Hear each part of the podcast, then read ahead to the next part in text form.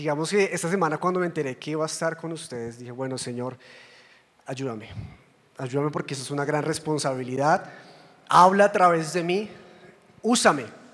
Y cuando le dije, úsame, eh, en mi tiempo de oración, Él me contestó, pero si yo ya te he usado.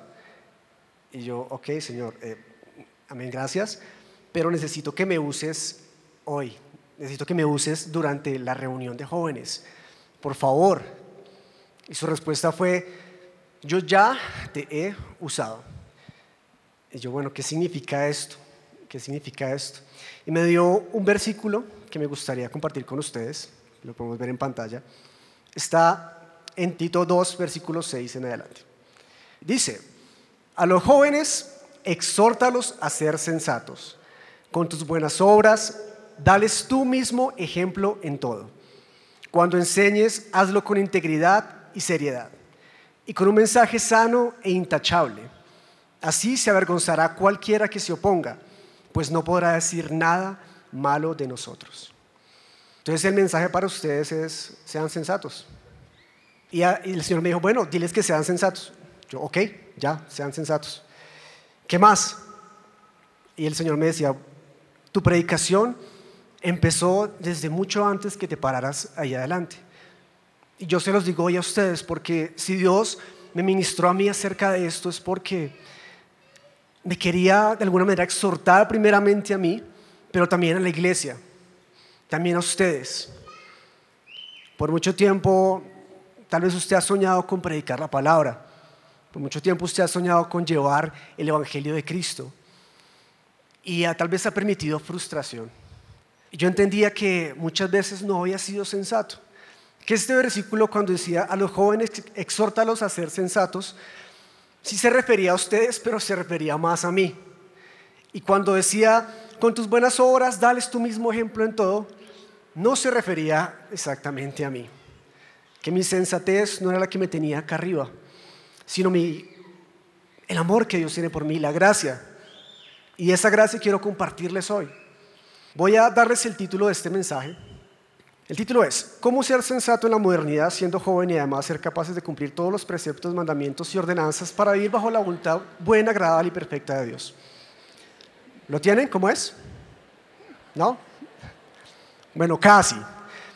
O usted lo puede llamar joven pero sensato. Dígale a la persona que está a su lado, joven pero sensato. ¿Y por qué será que muchas veces es antónimo ser joven que sensato? Yo decía, Señor, enséñame a ser sensato y enséñame a predicar acerca de la sensatez, porque es algo que realmente no domino, tal vez estoy aprendiendo. Y este versículo da las luces. Yo investigué un poco acerca de la sensatez, encontré que ser sensato, la sensatez, dice, dice de una persona que muestra buen juicio, prudencia y madurez en sus actos y decisiones. O también, una persona sensata es aquella que no solo dice la verdad de manera honesta y correctamente, sino que además se maneja en su vida de acuerdo al sentido común, no dejándose llevar por emociones incontrolables como el odio, la amargura, la pasión o la violencia. Entonces levanten la mano los sensatos acá. Bueno, se tienen fe, bacano. Venga, yo les confieso que yo muchas veces no he sido sensato.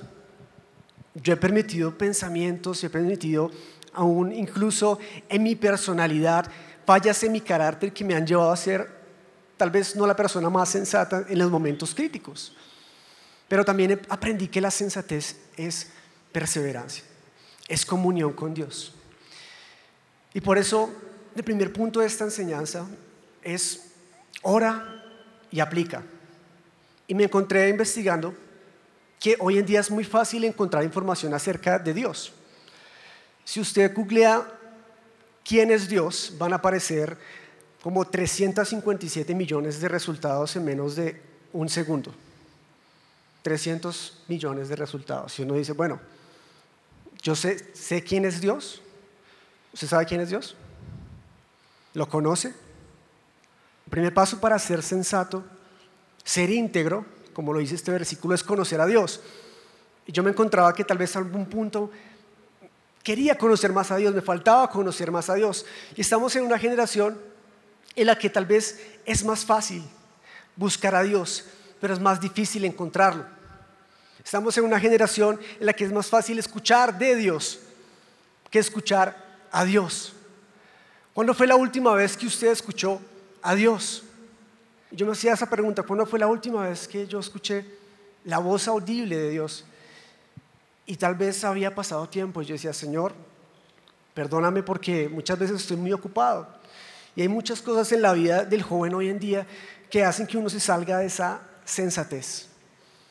El trabajo, el estudio, las responsabilidades, hay tantas cosas que puedan que usted se desvíe de ese propósito.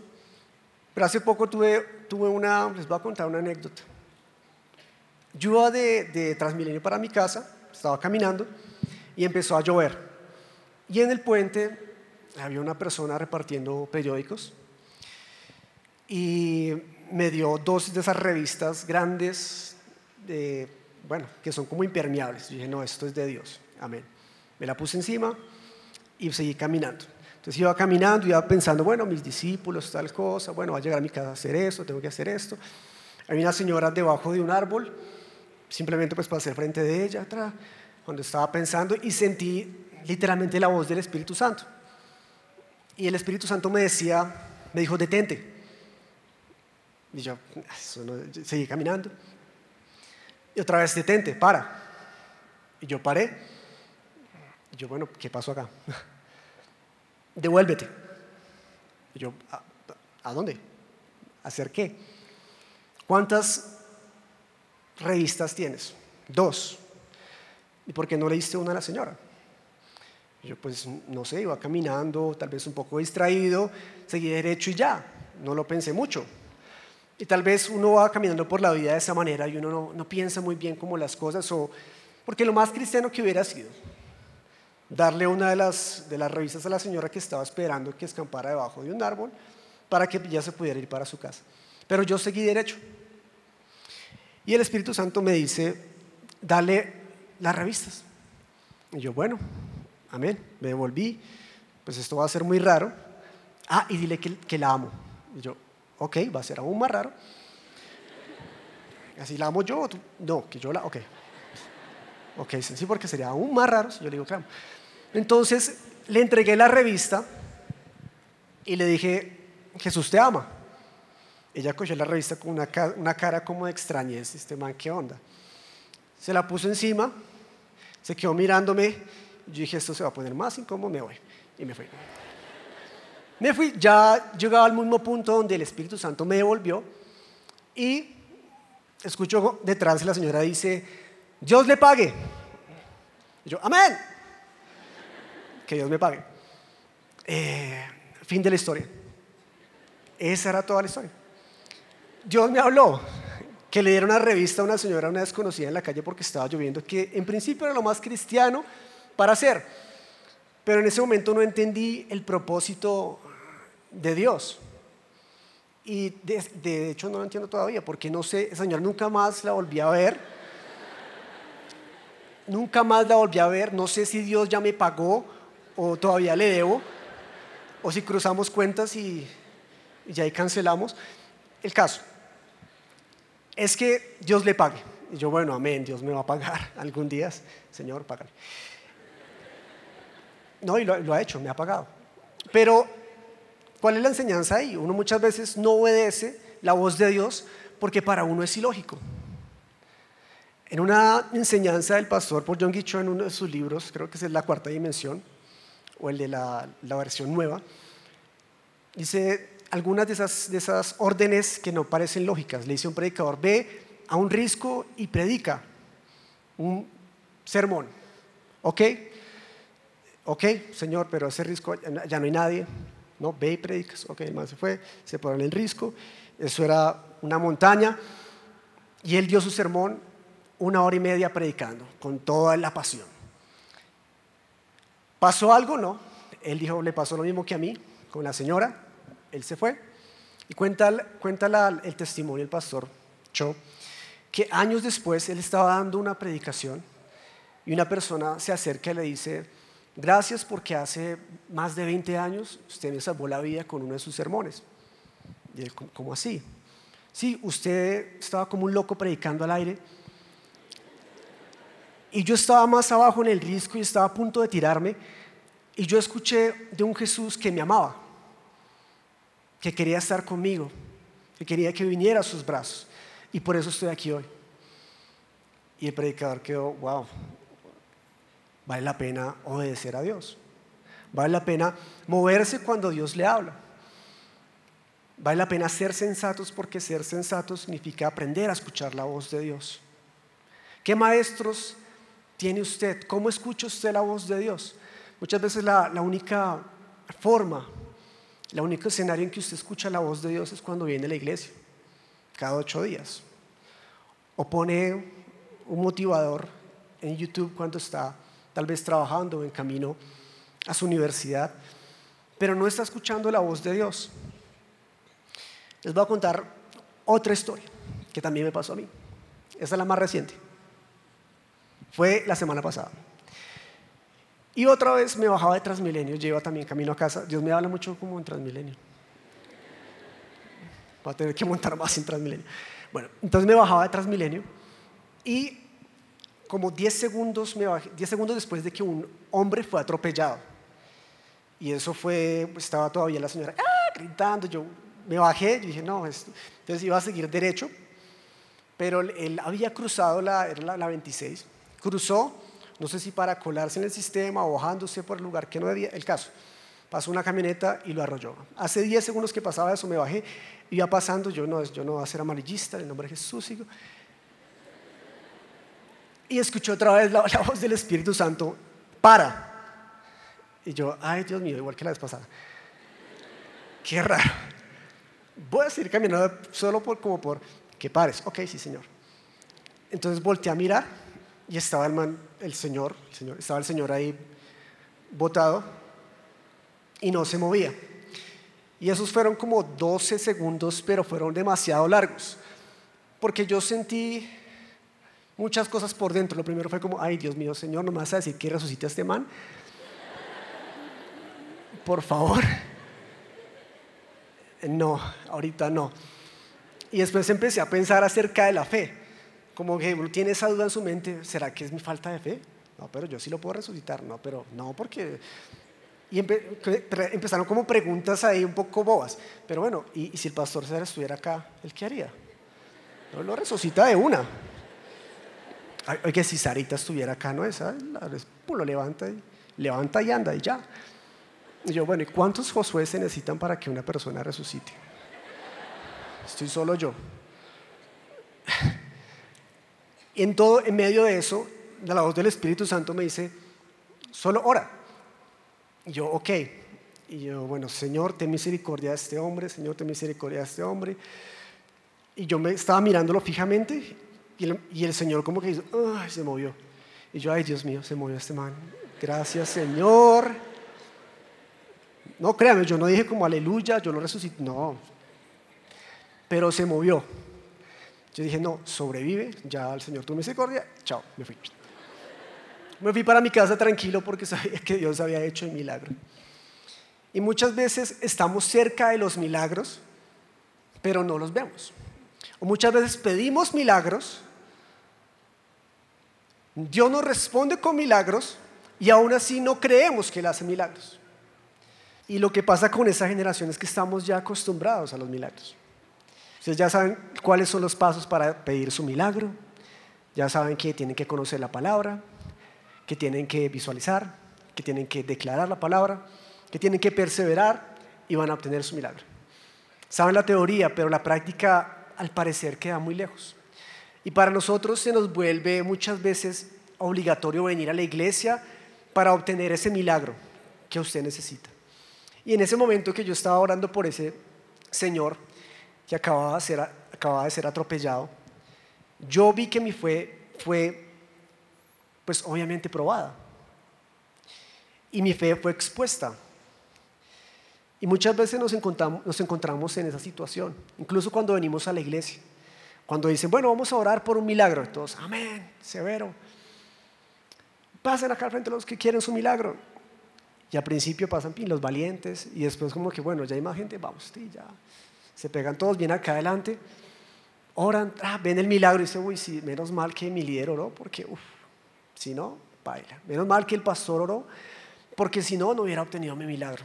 Menos mal, porque la sanidad estaba tenaz, pero no. Menos mal oraron en la iglesia para que yo obtuviera el milagro. Entonces, muchas veces nuestra oración, nuestro nivel de comunión con Dios, no es retada, y cuando no es retada, no vamos al siguiente nivel. Y así como yo viví esta experiencia, tal vez ustedes han vivido, ha habido una experiencia parecida. Tal vez usted se acordaba, oiga, sí, tal vez cuando me dijo que le diera el periódico a esa señora rara, era Dios hablándome, pero no lo obedecí. Muchas veces Dios le va a hablar con susurros a su corazón, y usted decide si ignorar el llamado de Dios o no. Y un consejo, no permitan el temor cuando oren, no permitan que esa duda, que muchas veces ataca al enemigo con duda, llegue a su corazón, a su corazón cuando usted está orando. Cuando su oración busca un intermediario, es porque su oración es una oración de baja calidad. Yo he escuchado una frase que me gustó mucho, es, para los cobardes muchas veces la oración es su último recurso. ¿Cómo así? Cuando se sube un ateo a un avión y se cae el avión, usted va a ver a todos los ateos orando para que no se caiga el avión. Y muchas veces nos pasa eso a nosotros. Cuando las cosas van bien, chévere, severo, voy a la iglesia, oro, ah, siento que mi oración tiene poder, pero cuando viene la circunstancia difícil, cuando necesito ver un milagro, mi oración se queda corta. Y empiezo a apoyarme en la oración de los que me rodean, la oración de, de mi líder, de mi pastor. Y algo que Dios me ministraba es que los jóvenes necesitamos empezar a orar más. Amén.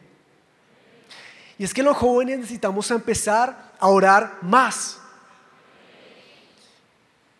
Y los jóvenes necesitamos empezar a orar más. Amén. Y yo decía, wow, mi nivel de oración tiene que ser retado.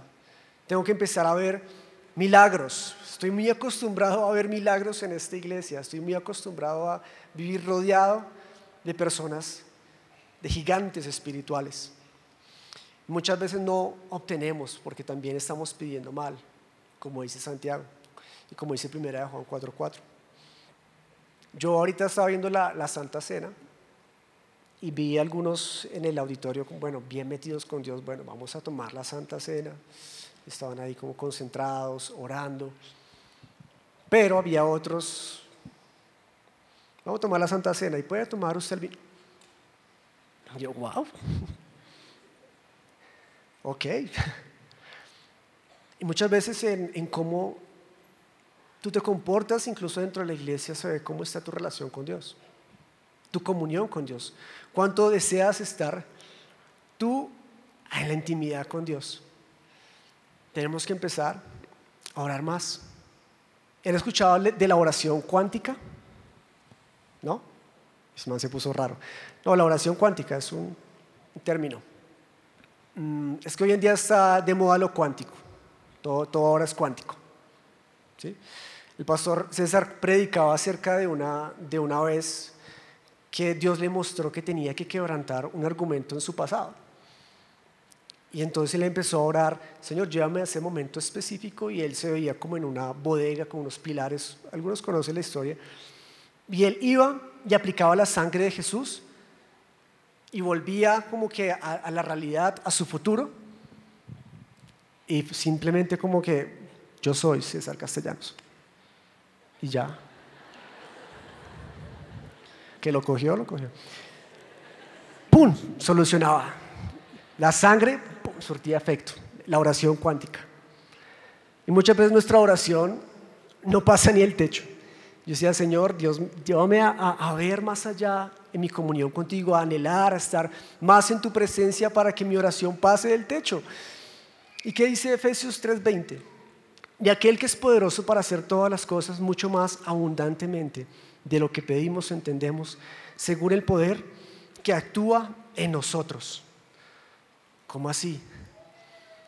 El poder que actúa en nosotros. Él es poderoso, pero también tiene que haber un poder en nosotros que se desarrolla con la disciplina y la perseverancia de la oración. Y lo vuelvo a decir porque esta generación necesita orar más.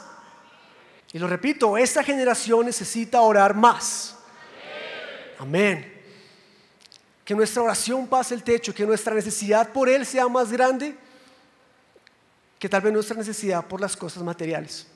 En un libro de John Piper, él decía, ¿qué pasaría si tú llegas al cielo y pudieras estar en el cielo y no hay enfermedades?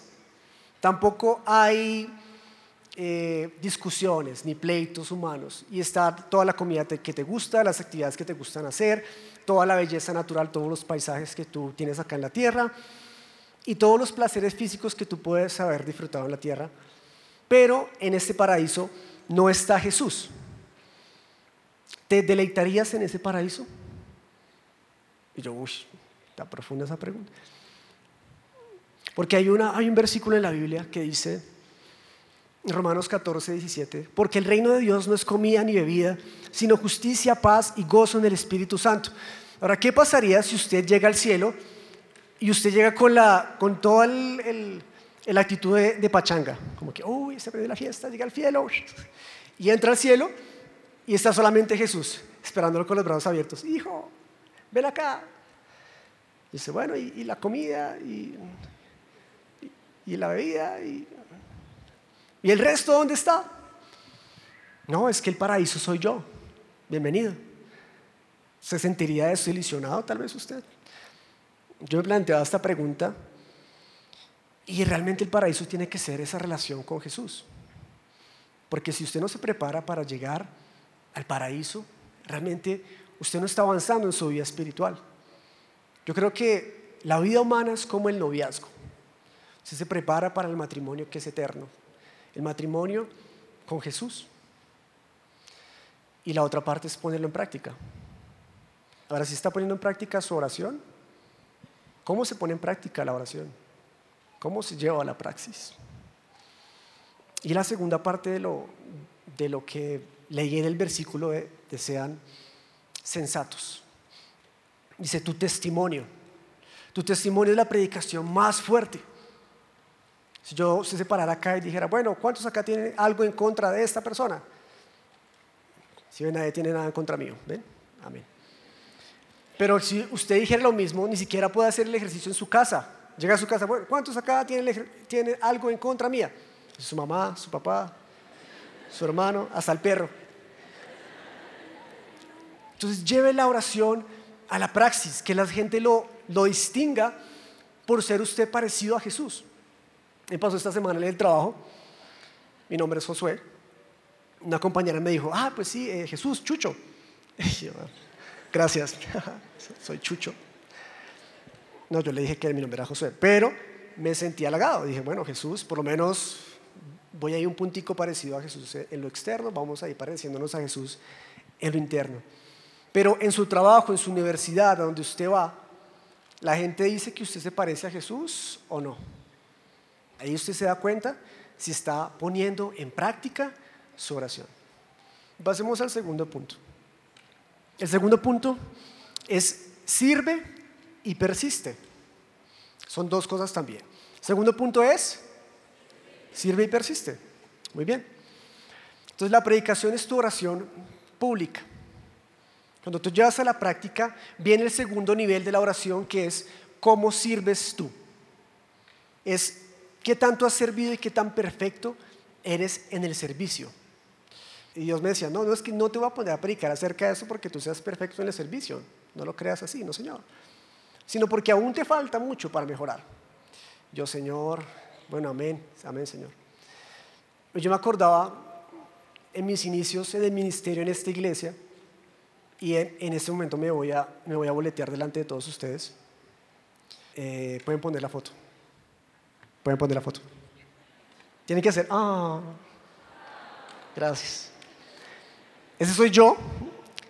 Hace algunos años, en el dos mil dos, yo me fui de encuentro. Y en esa época usted iba de encuentro, iba de reencuentro.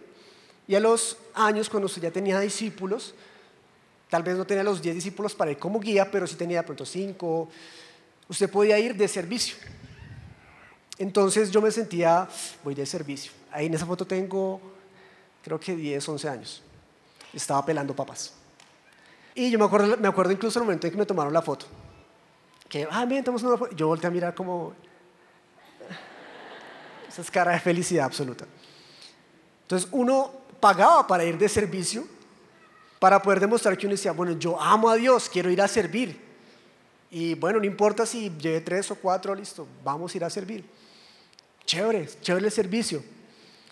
Y incluso hoy en día, como que a uno le cuesta el servicio. Le dice, hermano, vamos a ir a servir, hoy te toca el parqueadero. No, no, líder, está lloviendo. Pero las pantaneras, no, líder, no. O hazme un favor entonces, sostén este cartel de bienvenida para que la gente se sienta pues en su casa. ¿Cómo agarrarle el cartel? Y uno es como, ay Dios mío, eso ha mejorado, pero tenemos que nosotros como jóvenes mejorar la cultura de servicio en nuestra iglesia. Porque eso quiere decir que sí estamos orando, porque eso quiere decir que sí estamos creciendo espiritualmente. Y ahí entra un poco la cosa con el agradecimiento, va de la mano del agradecimiento. ¿Usted se acuerda la primera vez que vino a esta iglesia? Pues sí, señor. ¿Se acuerda la primera vez que vino a esta iglesia? Ah, bueno. Sí, señor, sí, muchas gracias. Yo me acuerdo, no, no me acuerdo, me trajeron, me trajeron a esta iglesia. Pero nuevamente pongamos en el escenario en que usted puede viajar en el tiempo y usted se devuelve en el tiempo y evita que, que entre a la iglesia. Porque no, no entres ahí, vamos, vámonos de rumba. Y se lo lleva a su yo del pasado de rumba. ¿Cómo estaría usted hoy? Digo, cuando usted se sienta tal vez que no ha crecido, que Dios no ha hecho milagros en su vida, acuérdese de cómo Dios lo trajo a sus pies, que, de cómo llegó usted a la iglesia. Y imagine, imagine, ¿cómo estaría usted si no estuviera ahí sentado? ¿Cómo estaría su vida de no ser por el servicio de muchos, de gigantes que han construido espiritualmente hablando este auditorio, la silla en la que usted está sentado? Me pasa, me ha pasado en la casa algo muy particular, y es eh, cuando hay losa, se acumula la losa, y bueno, yo tín, lavo, tra, lavo lo mío, ¿no? Lavo lo mío, tra, me voy, mamá, oh, José David, segundo nombre es David, José David, la losa, mamá, ya, ya lavé lo mío, ya lavé lo mío, ok. Yo te pregunté que si lavaste la losa de quién. Yo, no señora, pero ya lavé lo mío. Ok, ¿y esta casa de quién es? Es eh, de nosotros. Ok. Ok. Como no te pregunté de quién era la losa y la casa es nuestra, lávala. Yo, y yo obviamente amé mamá. Sí, la lavé. Ha pasado. Y muchas veces pasa eso en la iglesia. Usted entra, ve un papel por ahí, ve algo que hay que hacer, algo en lo que hay que apoyar en la iglesia. Y le dicen, oiga, eh, ayúdeme a servir en, en anfitriones. Ah, hoy no me toca a mí. Ok. ¿Y de quién es la iglesia? La iglesia es de nosotros. Ok. Entonces, ¿qué tal si sirves? Gracias. Muchos de nosotros nos cuesta. Pero llegó el día también de ser agradecidos. Agradecidos con Dios por el lugar en donde Dios los ha puesto, donde Dios los ha, ha llevado. Lleven la oración a la práctica, incluso las pequeñas cosas. Sean excelentes en todo lo que hagan para, los, para que los que están allá afuera sean avergonzados, dice, dice el versículo que, con el que empezamos en Tito. Que nadie tenga algo que decir en contra suya, sino que al contrario diga, no, ese man es excelente en lo que hace. Es, me han dicho, no, es, es que es muy bueno. Y usted, no, es, no soy yo. Es la gracia del Señor en mi vida. Y dígalo, no soy yo. Es la gracia del Señor en mi vida. Y dígalo otra vez para que se lo crea. No soy yo. Es la gracia del Señor en mi vida. Y Y es algo que yo he visto mucho en mi vida últimamente. El Señor ha, ha hecho milagros conmigo. De verdad que hay años en los que uno dice, uy Señor, esto sí fue el año de perseverar. Pero el dos mil dieciocho, finales y dos mil diecinueve, Dios ha sido como, toma tus bendiciones. O sea, fue como trabajo, novia, ministerio. Y yo decía, Señor, gracias, bendíceme. Por allá están, que, uh, sí, por allá está, por allá está mi novia. Te amo, amor. No soy yo, es la gracia del Señor en mi vida. Y vamos al último punto, y con esto vamos concluyendo. El último punto es honra al que honra. ¿Cómo es el último punto? Y hago nuevamente la pregunta, ¿cuáles son tus maestros? ¿A quién escuchas tú más? ¿A Yuya? No, pregunto. O, no sé, a la Puya, o a Hola, yo soy Dani. Y es que uno se encuentra muchos jóvenes hoy que sus maestros están en internet, sus maestros están en Instagram, sus maestros están en Twitter, y los siguen y los idolatran y siguen sus enseñanzas. Y uno les pregunta, ok, ¿y cuál es la declaración de hoy? No, no tengo ni idea. ¿Cuál, cuál fue? ¿Estuviste en la convención de mujeres? No, pero el último de Yuya, uff, me ministró resto. Honra al que honra. Una frase de, de Newton. Newton era cristiano, creía en Dios. Él dijo, todo lo que podemos alcanzar hoy, todo lo que podemos ver, es porque estamos parados sobre los hombros de gigantes. Y yo dije, esto es una oportunidad, este es un papayazo que Dios me dio. El domingo pasado fue el Día de la Madre, y cuando yo le conté a mi mamá que iba a estar predicando hoy, ya tenía una, otra predicación en, en, a las dos de la tarde, y está acá. Yo le dije, mami, no tienes que estar ahí, ficha, y orando por mí, y ella está acá. Entonces, yo quiero que ella me acompañe aquí en, en el escenario.